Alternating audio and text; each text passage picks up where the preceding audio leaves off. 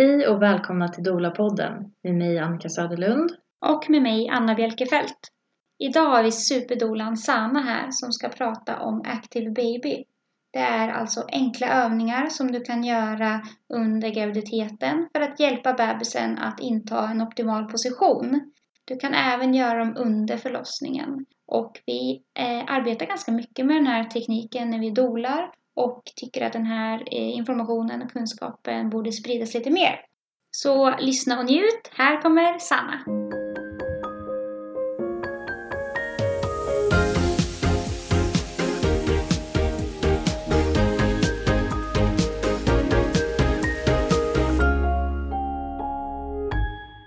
Tjoho! Yes. Vad härligt! Ja. Sanna de Silva, välkommen till oss. Tack så mycket, kul att vara här. Vill- Roligt att ha dig här. Vill du berätta lite vem du är och din bakgrund? Ja, Sanna de Silva heter jag ju då och eh, jag bor i Skåne utanför Lund. Och jag har jobbat med gravida och födande och nyblivna föräldrar sedan 2004. Som doula och förlossningspedagog och amningsrådgivare och gravidyogalärare och ja, massa olika saker inom detta område. Vad är förlossningspedagog? Då håller man eh, kurser för blivande föräldrar, både enskilt eh, och i grupp. Hur kom, du, hur kom det sig att du blev doula? Ja, det började ju med min egen son. Mm. det brukar ju vara så. Men jag hade en, en helt fantastisk hemförlossning eh, med honom. En väldigt stärkande och en empowering upplevelse. Och jag trodde liksom, ja men det är så här det är att föda barn. Det, det är liksom bara wow. Och jag hade två hemmabarnmorskor som följde mig under hela graviditeten, båda var med under förlossningen och sen så tog de hand om mig efter förlossningen också. Så jag hade den här kontinuiteten och det var oerhört viktigt och gav mig så mycket stöd. Men sen eh, efter förlossningen så träffade jag många andra mammor som berättade en helt annan bild av hur det var att vara gravid och, och föda och tiden efteråt. Och de berättade om en utsatthet och en ensamhet, att de kände sig maktlösa, hade blivit överkörda. Och um, ja, de beskrev liksom som förlossningen som den värsta dagen i deras liv. Och jag kände bara, men så ska det ju inte vara. Det skulle ju vara så som jag hade fött. Och då kände jag starkt att jag ville vara med och bidra till att hjälpa kvinnor få det som jag hade haft. Men på deras villkor, att alla ska kunna få föda på sina villkor och få det stödet som man vill ha. Men man behöver denna kontinuiteten. Att ha någon som följer en hela vägen. Och det är ju det som en, som en doula gör. Och det var så jag kom in på den banan. Men du födde inte ditt första barn i Sverige, visst var det så? Nej, detta var i Australien. Ja. Och du har ju också eh, Active Baby är ju ditt, din baby kan man säga. Det kan man säga att det är Ja. min baby. Berätta vad Active Baby är för någonting. ja, det är specifika och enkla övningar som eh, hjälper bebisen att inta optimala positioner i livmodern. Och det underlättar graviditeten, minskar graviditetsrelaterade problem och underlättar förlossningen. Så det är väl den eh, kortfattade versionen Mm. av det hela. Ehm, ja. Vi ska prata mer om de här övningarna, men vill du berätta lite om bakgrunden? Hur, hur började du med det här med Active Baby? Ja, alltså jag har ju varit doula sedan 2004 så det är ju många år nu. Och jag jobbade väldigt mycket med, ja, men med hormoner, att mamman skulle vara lugn och trygg och att de förlossningshormonerna skulle kunna vara intakta och inte störas av stress och rädsla.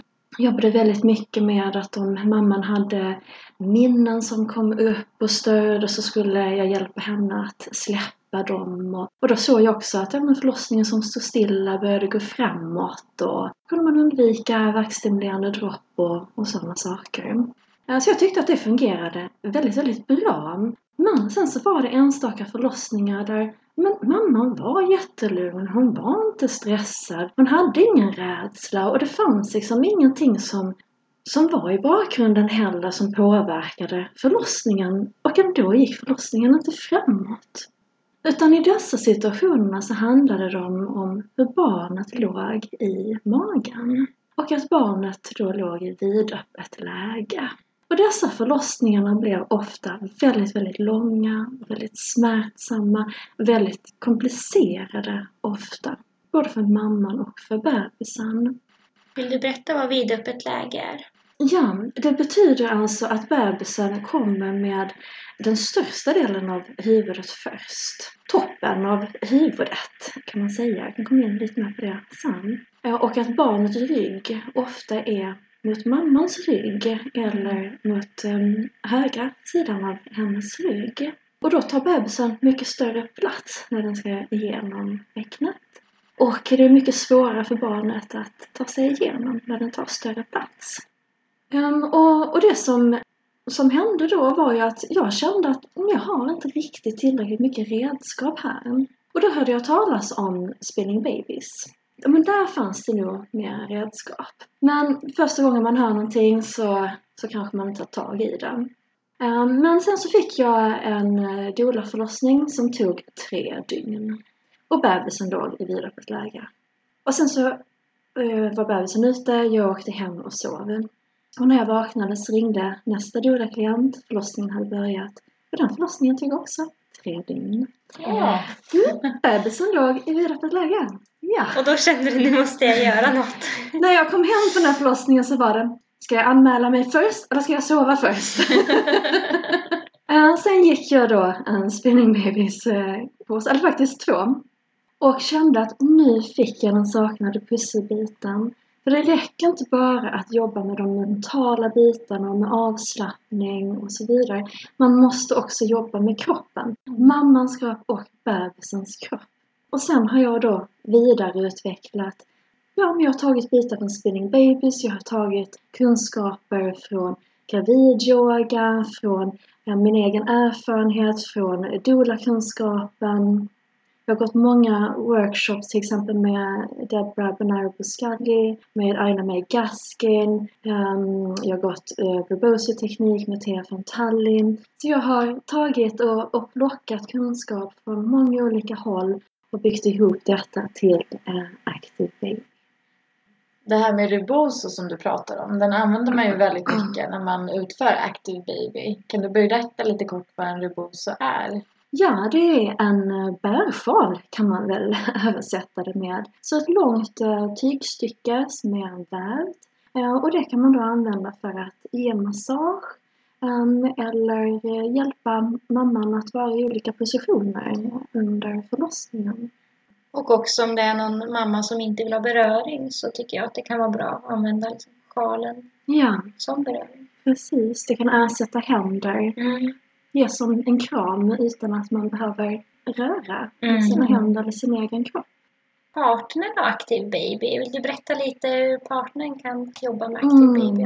Ja, men jag tycker att, att partnern är oerhört viktig och under graviditeten så ska ju partnern också knyta an till det lilla barnet och vara en del av denna processen att, att bli förälder. Och genom Active Baby så, så kan barnet och eh, medföljden verkligen lära känna varandra och göra någonting tillsammans. Den ena övningen som man gör i Active Baby kallas för maglyftet.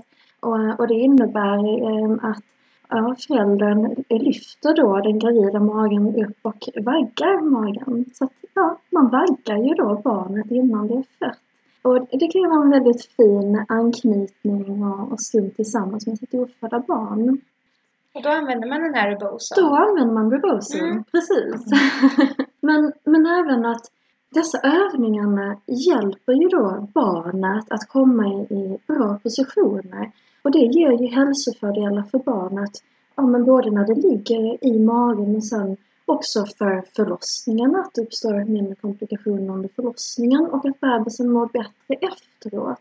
Så att partnern kan känna att jag kan faktiskt påverka mitt barns hälsa direkt.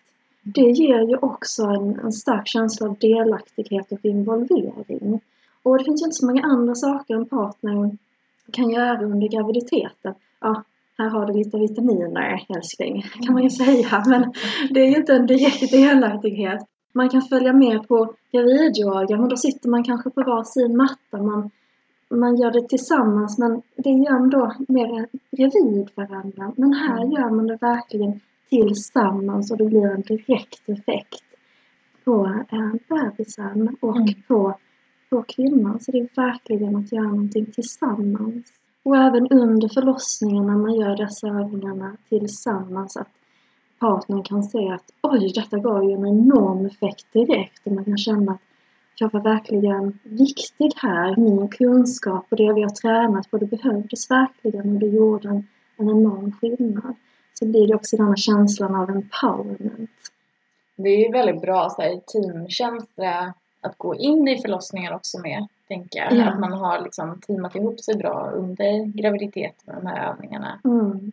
Och som partner eller stödperson kan det ju vara svårt att veta vad man ska göra under en förlossning. Nu blir det Mm. liksom ganska konkret när man har de här Mm. övningarna också. Ja, absolut. Varför behöver man göra de här? Liksom du sa det här med optimal position. Men vad är anledningen till att bebisen inte har en optimal position? Alltså, mycket handlar det ju om, om våra livsstilsfaktorer. Att vi sitter på stolar, och vi sitter i, soffor och vi åker bil i höga hastigheter och sen så ibland så tvärstannar vi och eh, det påverkar våra kroppar. Vi trillar av hästar och allt möjligt. Men det uppstår ju då obalanser i vår kropp. Och då tänker jag främst på vårt bäcken, på bäckenbotten och ligamenten som fäster i bäcknet och i livmodern. Och om det då finns spänning eller en förvridning i bäcknet eller bäckenbottenmusklerna eller de andra musklerna i bäcknet är för tajta eller, eller för lösa. Ja, men då blir det en obalans och då påverkar de varandra.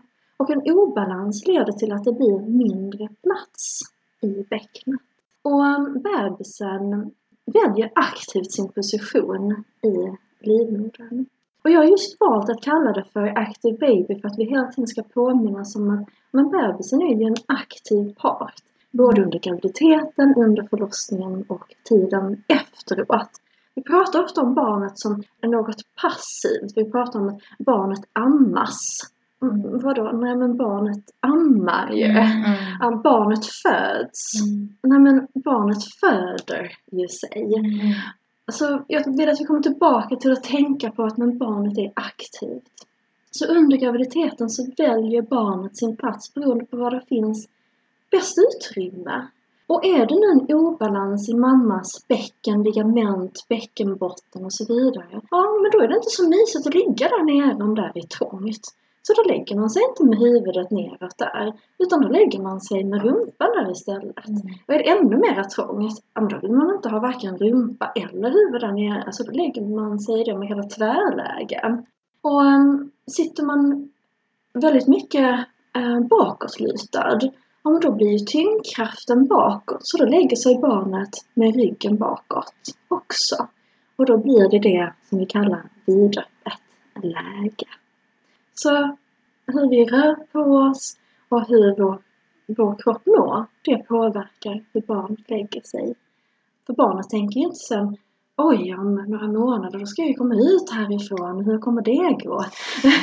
alltså, så, så kan inte barnet tänka. Utan bara tänka bara, mm, var har jag mest plats att röra på mig nu? Ja, men det här blir bra. Mm. Men det blir det kanske inte i det långa loppet. Mm. Så då behöver vi skapa förutsättningar för att barnet ska lägga sig i en position som faktiskt är optimalt nu också. Och då är det alltså de här övningarna som kan hjälpa till med den här balansen i bäckenet Ja. och eh, stretcha då. Vad är det? Muskler och ligament? Ja, Mm. precis. Så i Active Babies finns det tre grundövningar. Och dessa är bra för alla. Så även om man inte känner att man har något specifikt problem så är de bra för eh, alla att göra. Förutom om man har en, en riskfaktor. Men dessa gör då att det blir denna balansen mellan bäcknet och ligamenten och, och musklerna och hjälper barnet att inta den optimala positionen. Vill du berätta vad en optimal position är? Ja, det är ju då om barnet ligger med sin rygg på vänster sida av magen och har sin rygg mot mammas mage. För att det som händer då är att barnet lägger sin haka mot sitt bröst. Eh, och det kan låta som att, ja men vadå, det kan väl inte göra så stor roll om barnet har sin haka mot bröstet eller inte. Men då kan ni faktiskt göra en, en övning själva där ni sätter tumme mot tumme och pekfinger mot pekfinger. Och så sätter ni hakan mot bröstet. Och så tänker ni nu att eh, era fingrar har nu skapat en öppning och det är er livmodermun. Och om ni nu har hakan mot bröstet och så sätter ni er livmodermun över kronan på ert huvud så känner ni att ja, men där blir det en rätt bra passform mellan era fingrar och ert huvud. Och nu kan ni pröva att trycka ut genom er livmodermun. Och då får ni ju lyfta hakan från bröstet och trycka er utåt. Och det är det som bebisen gör under förlossningen också. Och det är det vi kallar barnets födande krafter eller kardinalrörelser. Och denna delen av barnets huvud, det är också den minsta delen av huvudet. Så när barnet kommer igenom på detta viset, då tar barnet minst plats. Så detta är då kronan. Och det är så vi gärna vill att barnet ska komma ut, framstupa krongivning.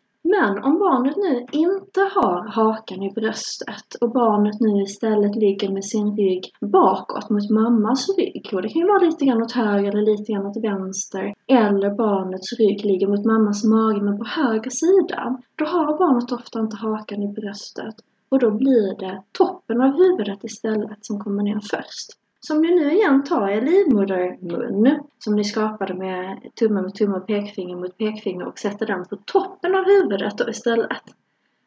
Hur blir det nu med passformen mellan huvud och fingrar? Vad känner ni? Blir det lika bra? Trångt. Trångt. Ja.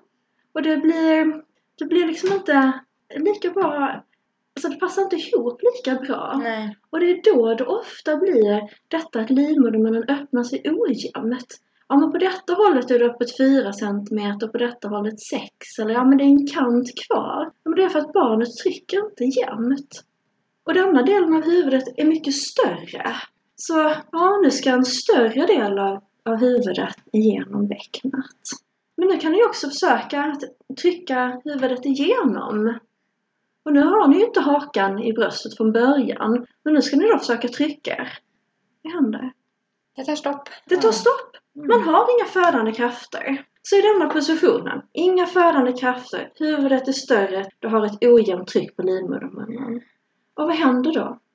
Ja, man får en mycket längre förlossning. Det blir mycket högre risk för alla medicinska interventioner. Risken för kejsarsnitt är mycket, mycket högre. Risken att bebisen kommer ut och mår dåligt är mycket, mycket högre. Risken att man får en sfinkterruptur är mycket, mycket högre. Risken att förlossningen börjar med att vattnet går och man sen inte har några verkar är mycket, mycket högre. Att det sen blir igångsättning. Så vi har massvis med högre risker bara på grund av hur barnet ligger.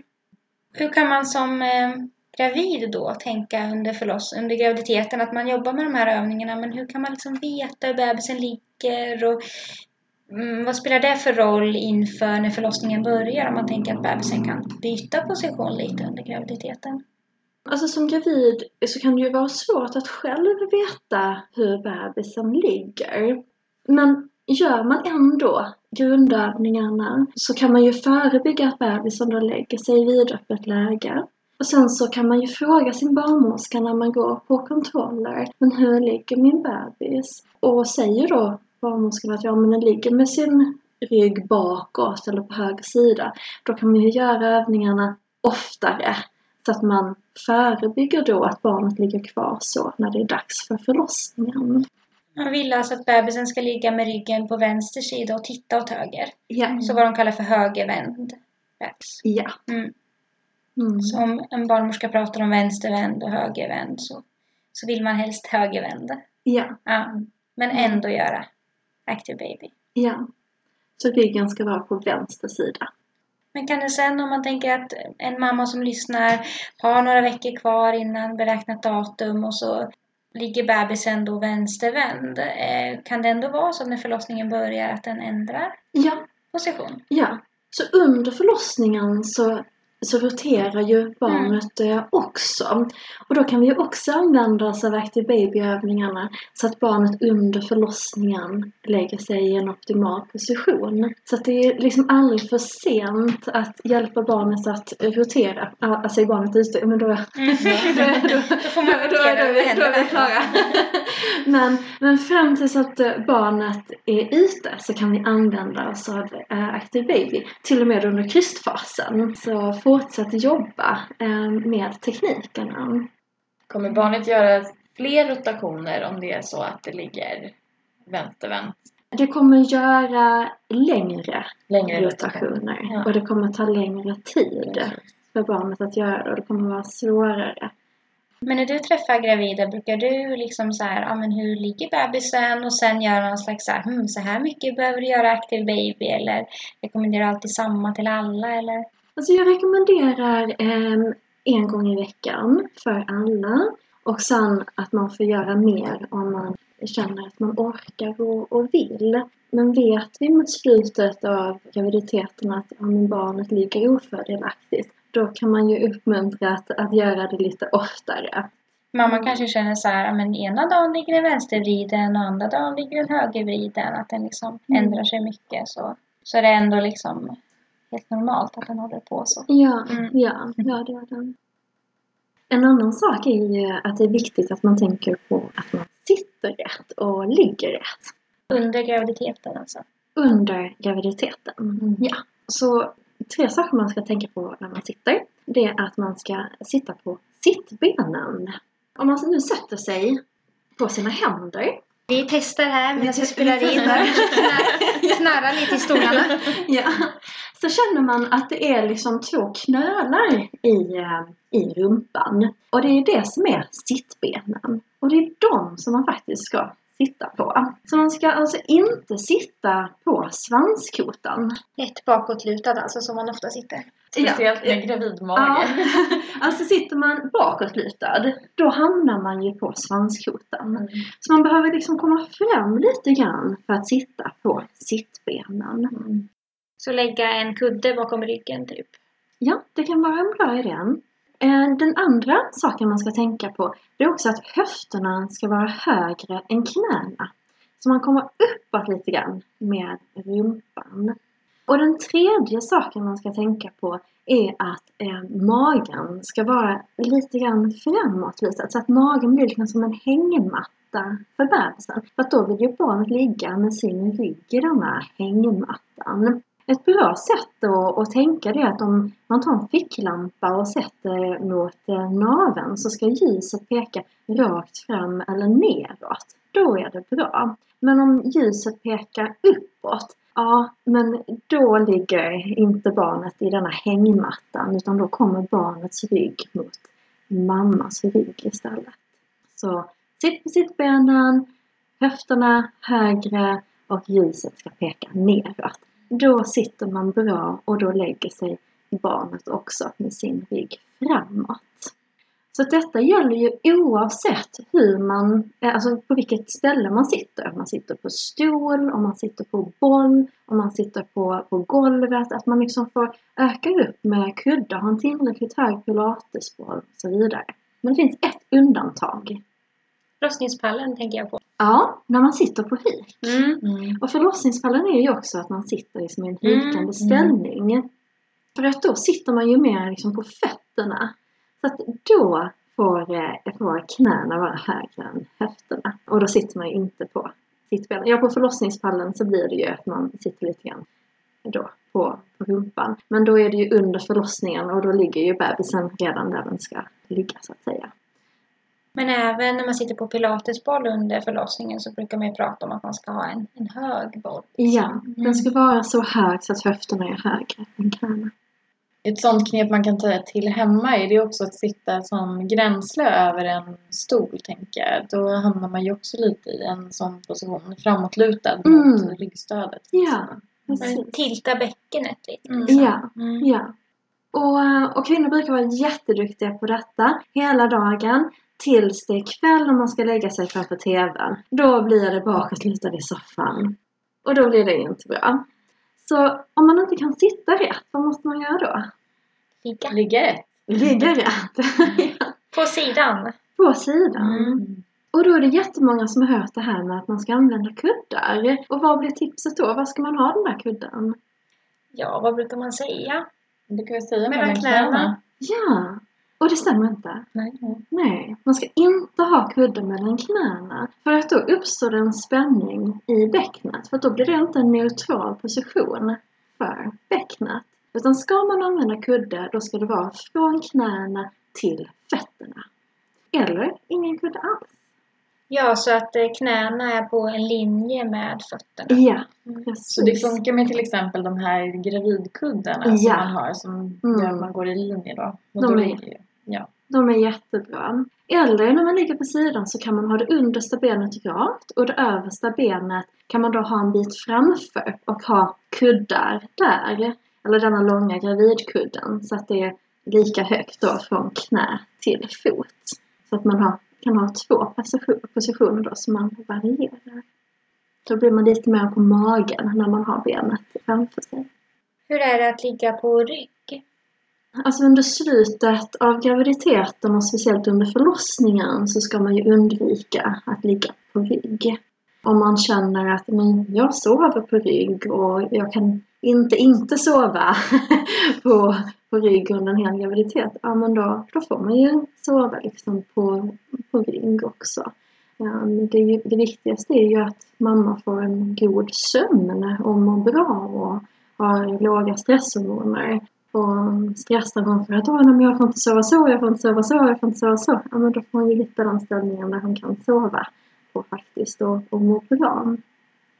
Varför vill man inte ligga på rygg?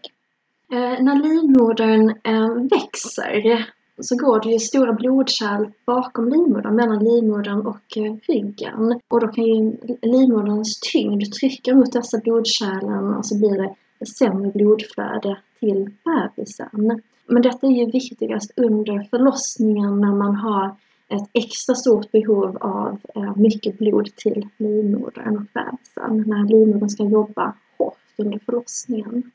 Många gravida kan ju uppleva att man känner sig nästan lite svimfärdig eller illamående i Ja. läget på grund av det här trycket. Mm. Mm, det är fler anledningar än att bara liksom använda tyngdkraften. Ja. Och känner man så under graviditeten, ja men då vill man ju inte heller ligga på rygg. Utan då, då säger ju kroppen själv till. Men men lägg dig på sidan. Och då, då är det ju det som är det bästa. Men är man två, tre månader gravid, ja, då får man ju oftast inte dessa symptomen och då får man ju själv välja hur man vill sova. Ja, kroppen sänder ju ofta, skickar ju ofta signaler att så här, det här är inte skönt och så här borde du inte Mm. ligga. Mm. Det kan ju vara signaler från bebisen också, tänker jag. Det kan det också, absolut. Mm. Vill du berätta lite om det här med, med sätesbebisar och active baby? Ja, gärna. Och som jag nämnde tidigare så lägger sig ju bebisen där den får mest plats. Och är det väldigt trångt i bäcknet, ja men då lägger sig barnet gärna i säte. Och då blir det mera plats för bebisen. Och i Active Baby så pratar vi mycket om att det som tar upp mycket plats i bäcknet, det är om ligamenten som går från distanskotan, korsbenet och upp till baksidan av livmodern. Om dessa är tajta eller snurrade, då blir det lite plats i bäcknet. Så att det är det vi tar hand om med hjälp av Active Baby. Och då eh, gör vi övningen som heter framåtböjaren. Och den gör vi då många gånger. Eh, för att dessa ligamenten då ska stretchas och om de är snurrade får en chans att snurra upp sig. Och eh, med hjälp av den övningen så är de allra, allra flesta bebisar som ligger i säte vänder sig sedan till huvudet ner. Så det funkar väldigt bra. Sen finns det andra övningar som man också kan göra för att hjälpa barnet att komma ner med huvudet ner. Men framåtböjaren är den viktigaste övningen som vi gör. Mm. Så då gör man, om man har en sätesbebis rekommenderar man ändå att göra alla tre grundövningar men just fokus på framåtböjaren då? Ja. ja. Precis.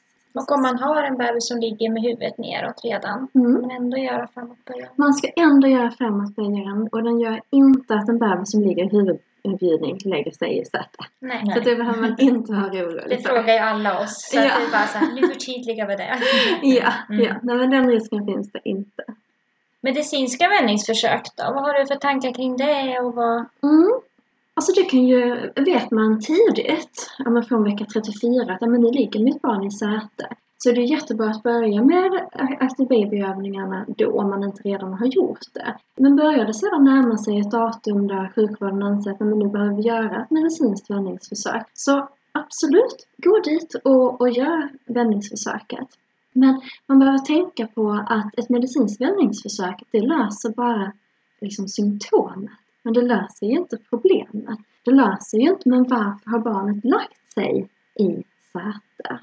Så även om nu vändningsförsöket lyckas så behöver man fortsätta göra Active Baby-övningar dagligen fram tills förlossningen. Och det finns studier som visar att efter lyckade vändningsförsök, alltså nu ligger barnet huvudet neråt, så är risken för akuta kejsarsnitt mycket, mycket högre än om bebisen själv vände sig till huvudet ner. För när barnet har vänt sig till huvudet ner själv, då är ju både symptomet och problemet löst. Mm. Så skillnaden är liksom eh, kejsarsnittsfrekvens på 7% jämfört med 21% Så att vi liksom inte bara tänker, ja men nu, nu lyckades försöket och nu behöver jag inte göra någonting mer. Men man fortsätter jobba så att det verkligen blir bra hela vägen fram. Det tycker jag är viktigt att tänka på. Och ibland är det också så efter ett lyckat medicinskt vändningsförsök att bebisen vänder sig till säte igen. Men jobbar vi med Active Baby efteråt så, så förhindrar vi oftast att barnet vänder sig tillbaka igen. För det man gör vid ett medicinskt vändningsförsök då, det sker på sjukhus och av läkare. Jag brukar tänka att man liksom förklarar som att man, man tvingar runt bebisen i en position där det inte är tänkt att den ska ligga i, liksom i förhållande till plats Mm. i bäckenet. Precis, man ger ju ett läkemedel som gör att livmodern slappnar av så att man då kan tvinga runt barnet. Mm. Ja, det gör den. Men detta läkemedlet, det gör ju bara att livmodern slappnar av. Ja. Men dessa ligamenten som är väldigt tajta runt livmodern, det gör man ju ingenting åt på sjukvården. Mm. Men om man gör Active Babys tre grundövningar precis innan, de gör ju att ligamenten slappnar av. Så gör vi både och, ja vi gör den medicinska vägen men vi gör också Active Babys väg, då blir får vi ännu mera plats i livmodern och ökar chanserna att det medicinska vändningsförsöket faktiskt lyckas. Och hur rekommenderar du att man använder Active Baby inför ett medicinskt vändningsförsök? Gör man då samma procedur om man har ett barn som ligger i säte? Att man gör det här receptet mot sätesbjudning då under tiden för att försöka undvika det här medicinska. Men finns det något man ska göra specifikt precis innan det medicinska vändningsförsöket? Ja, precis innan så, så gör man de tre grundövningarna då. Eh, och då menar jag precis innan. Så eh, läkaren är liksom på väg mot dörren. Ja. då gör man eh, övningarna.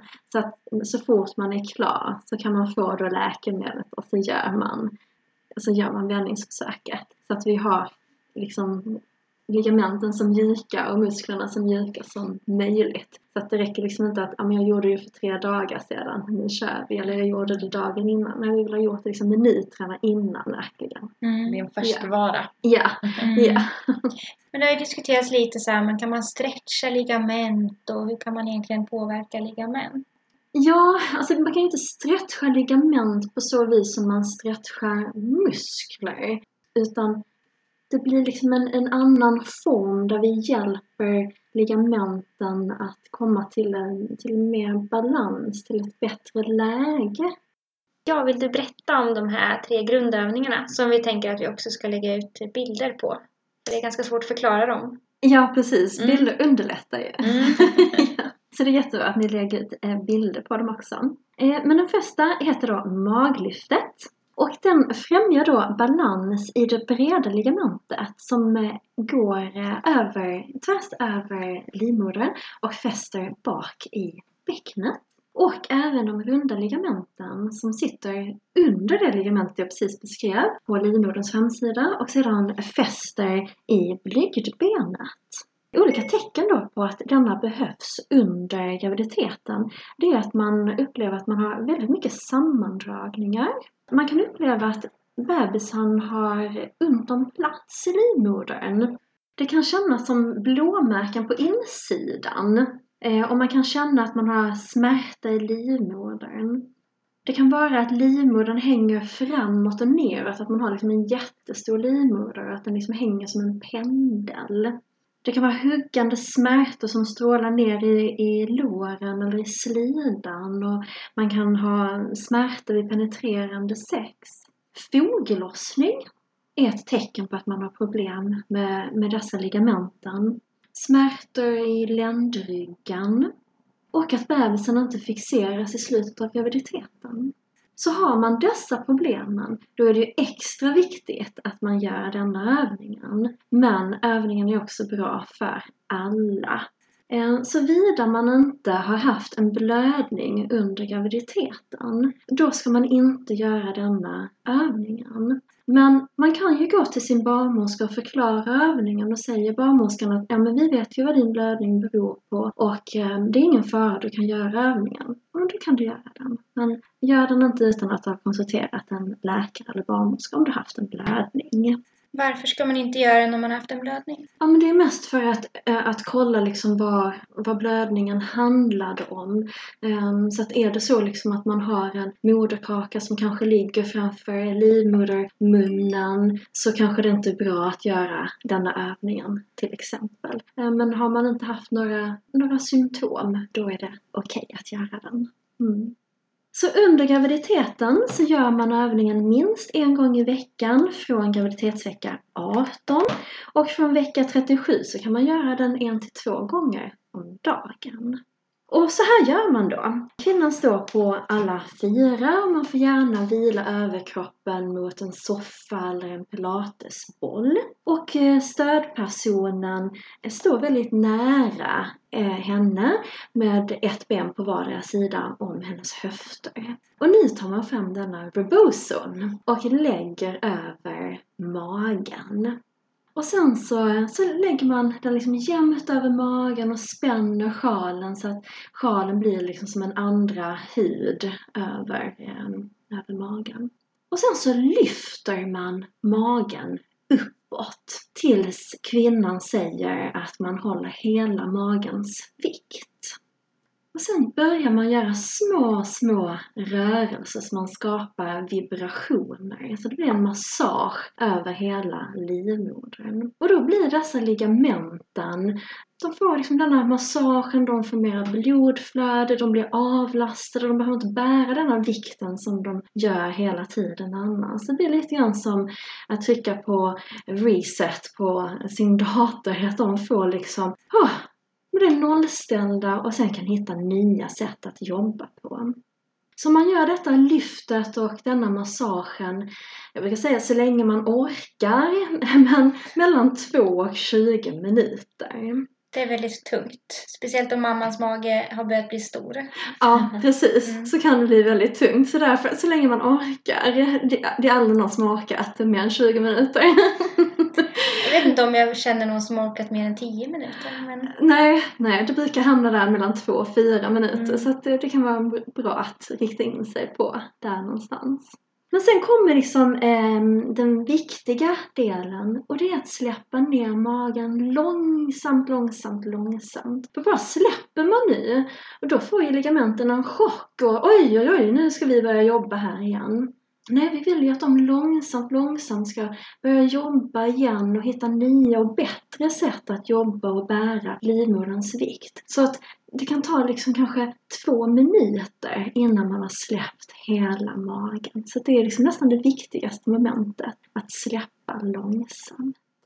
Jag tycker att många klienter också upplever när man har gjort det här maglyftet med dem att de säger i efterhand så här att oj, jag visste verkligen inte liksom, hur mycket tyngd det faktiskt var förrän jag Mm. kände att den vart avlyft. Ja. Just Och när sen man gör man det här släppet. Ja, precis. När man släpper efter att de känner så här, men oj, Mm. gud vad det är verkligen avlastade det här. Mm. Som partner får man också lite respekt för vad mamman går och bär på hela tiden. Ja. Man känner att det är väldigt tungt. Mm. Och också att när man släpper ner så brukar mamman vara så här, men oj nu, nu måste magen snart nudda golvet här. Ja. Det är här konstig känsla liksom när det är så långsamt. Ja. Jag brukar säga att ja, men, släpp så långsamt att det nästan inte syns att man tar ner magen. Ja. Ja men det är en Och bra du brukar grej. köra något så här, räkna till, eller 30 sekunder eller vad det är liksom. Så att, man, att det verkligen går superlångsamt. Mm. Ja.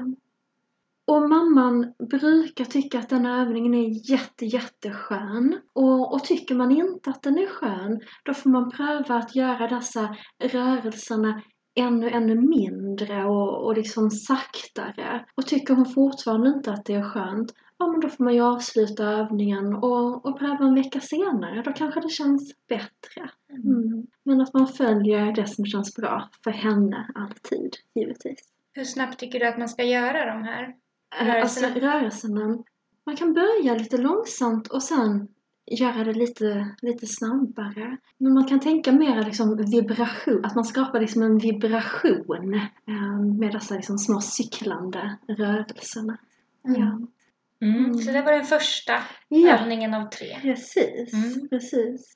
Och har man nu inte en rebozo så kan man ju använda en vävd bärsjal. Det kanske man ändå har skaffat inför att bebisen ska komma. Eller en, ehm, ett lakan kan man använda. Ehm, eller en, em, en duk. Ehm, en eh, lång men med rätt så stark halsduk om den är tillräckligt bred. Så man kan hitta liksom varianter. Man måste inte gå ut och köpa en rebozo.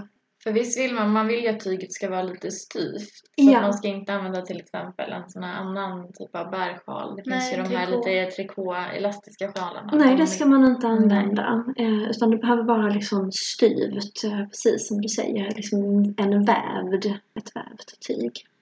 Mm. Mm. Vill du berätta om den andra övningen? Ja, den eh, andra övningen eh, heter framåtböjaren. Och det är, den stretchar de korta ligamenten som går på baksidan av livmodern och till den bakre delen av bäcknet vid svanskotan ungefär.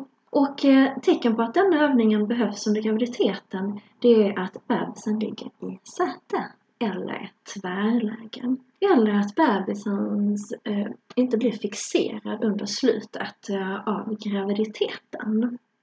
Och denna övningen den gör man en gång ehm, per vecka från vecka 28. Och ligger sedan bebisen i säte eller tvärläge från vecka 34, då gör man denna ofta. Inom 24 timmar så gör man den 3-5 gånger och sedan så gör man den dagligen fram tills att bebisen föds. Oavsett om den vänder sig till huvudet ner eller inte så fortsätter man att göra den dagligen. Man ska dock inte göra denna övningen om man har ett hjärtfel, eh, glaukom, som innebär att man har ett stort tryck eh, inne i ögonen. Om man har en eh, ovanligt stor fostervattensmängd. Om man har väldigt högt blodtryck. Men om man nu har någon av dessa eh, sakerna så kan man ju prata med sin läkare eller barnmorska och förklara övningen. Och, och tycker barnmorskan eller läkaren att ja, men du kan göra övningen ändå, så kan man ju göra det. Men man ska ändå ha gjort den här kollen. Vet man om om man har för mycket fostervatten? Ja, men då har barnmorskan berättat detta för en. Mm. Ja. Har man halsbränna just nu så kan man vänta tills den har gått över. Med för att det känns skönare då. Mm. Mm. Eftersom man står upp och ner Man står här. upp och ner Mm. nu. Ja. så att det man gör är att man sitter på knä på eh, till exempel soffan med knäna ända framme till kanten på soffan. Och sen så kommer man ner med sina händer i golvet och sen kommer man ner med hela underarmen i golvet. Så då kommer ju rumpan upp och huvudet ner. Och eh, huvudet ska hänga fritt och så ska man ta tre andetag i denna positionen. Och sen kommer man upp på händerna igen och kommer upp hela vägen. Och så ska man stå på, på knä med rak. Alltså så att man kommer upp med rumpan och man, man står på knä i ett andetag. Och sen så får man sätta sig ner med rumpan mot fötterna i ett andetag. Och det är hela övningen. Och så ska man göra den en gång i, i veckan, såvida inte barnet är busig. Så att den är en rätt så snabb eh, övning att, eh, att göra. Men det är bra att ha liksom sin stödperson bredvid sig de första gångerna man gör denna. Men det kan kännas lite läskigt och ovant att göra den. Men sen när man har gjort det några gånger så kan man göra det själv. Så man får pröva sig fram och hitta liksom en lagom höjd också. För är det, är det för, är soffan för låg eller för, för hög? Ja, men då då är det bättre att hitta något annat ställe att göra det. Eh, kanske från ett bord till en stol eller från soffa till golvet eller ja men det ska, ska bli en lagom höjd. Jag tycker ibland en mamma kan, när de är väldigt stora i slutet av graviditeten, att de kan uttrycka men det är svårt att komma upp ur den här. Mm. Har du något tips till dem? Alltså, då, då är det ju att ha en partner bredvid sig som kan ta ett tag under, eh, under armen och, och hjälpa en upp. Ja. Eller klättra ner kanske. Eller klättra ner på andra hållet. Ja, det kan man ju också göra. Man är väldigt stor och otymplig. Ja. Mm, så det var den andra. Eh, ja. Framåtböjaren. Och så har vi den sista eh, grundövningen som heter bensläppet. Och denna tar faktiskt hand om musklerna i bäcknet. Både bäckenbottenmuskulaturen men även andra muskler som vi har eh, i bäcknet. Då ligger man på sidan, först på ena sidan och sen på andra sidan. Och då gör den att 50% av musklerna blir långa och avslappnade. När man ligger på ena sidan och sen när man är på andra sidan så är det de andra 50% av musklerna som blir långa och avslappnade. Denna övningen är också skön när man inte är gravid. Mm. Så pröva den. Men ett tecken på att denna övningen behövs kan vara att man har diarré eller förstoppning, inkontinens, eh, man får urinvägsinfektioner väldigt ofta, man har smärta vid penetrerande sex, man har liksom känslan av att bebisen ska trilla ut mellan benen och att bebisens huvud inte fixeras i slutet av graviditeten. Ehm, så har man några av dessa tecknen så är det extra viktigt att man gör denna övningen. Men övningen är som sagt bra för alla. Förutom om man har haft en blödning under graviditeten. Då ska man först prata med sin barnmorska eller läkare. Ja, så här går den övningen då till.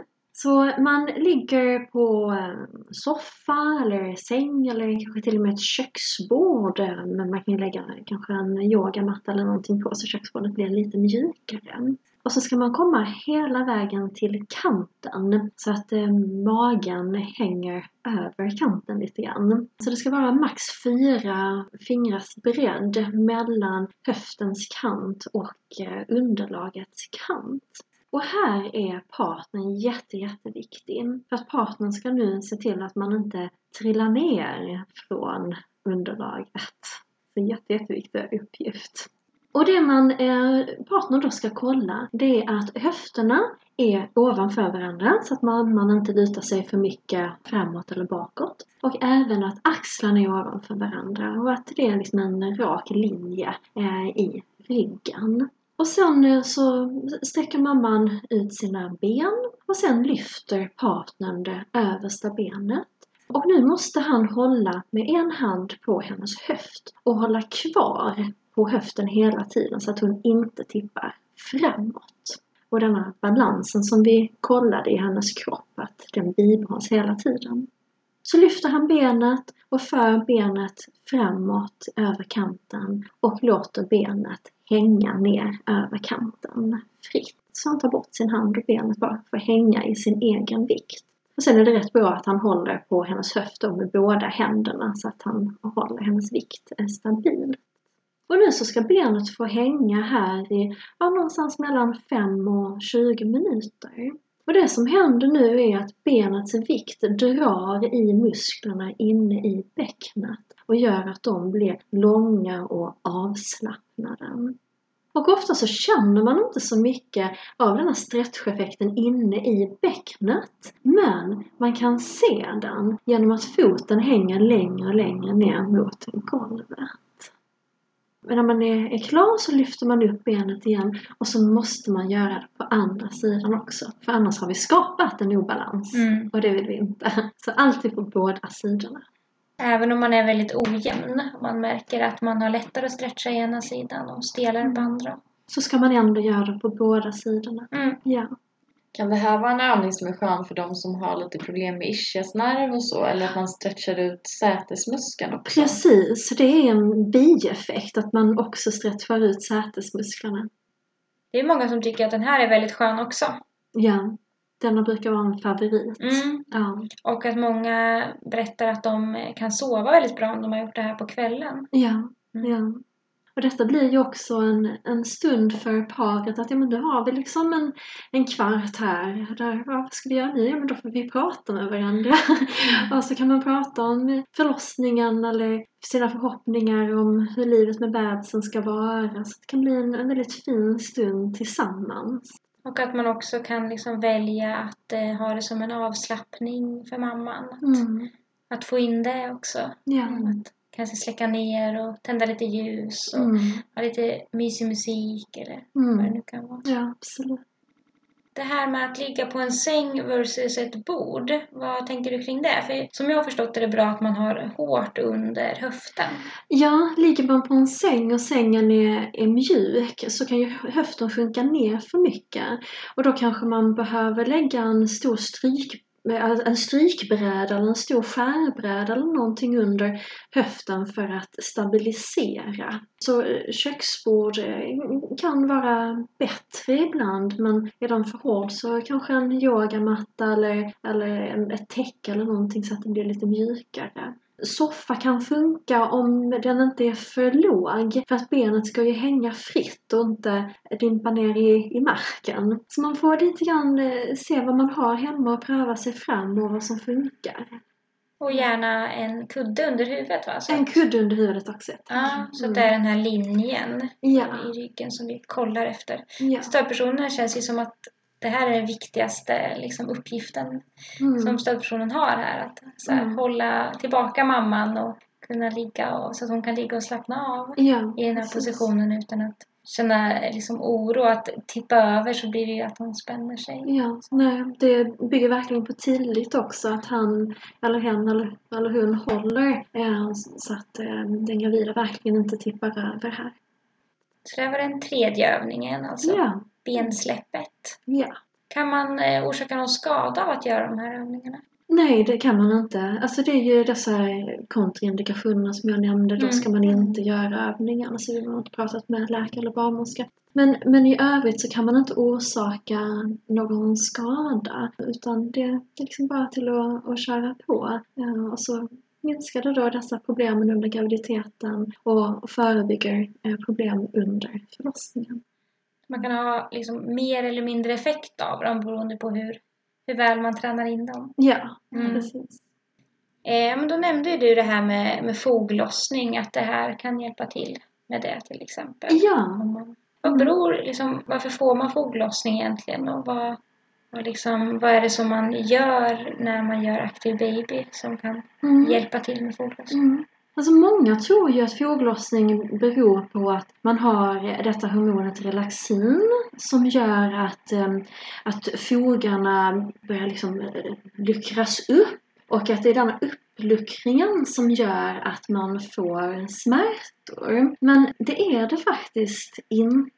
Utan alla kvinnor får relaxin och får denna uppluckringen. Och det är ju bra. Det är ju någonting vi behöver ha för att bäcknet ska kunna öppna upp sig så mycket som möjligt för att eh, vårt barn ska kunna ta sig ut genom bäcknet. Men det som gör att vi får smärtor, det är om dessa ligamenten, de runda ligamenten som fäster på på det främre, främre delen av bäcknet, blygdbenet. Om de nu är tajta och drar i blygdbenet, då blir det ju en rörelse i denna eh, fogen fram till.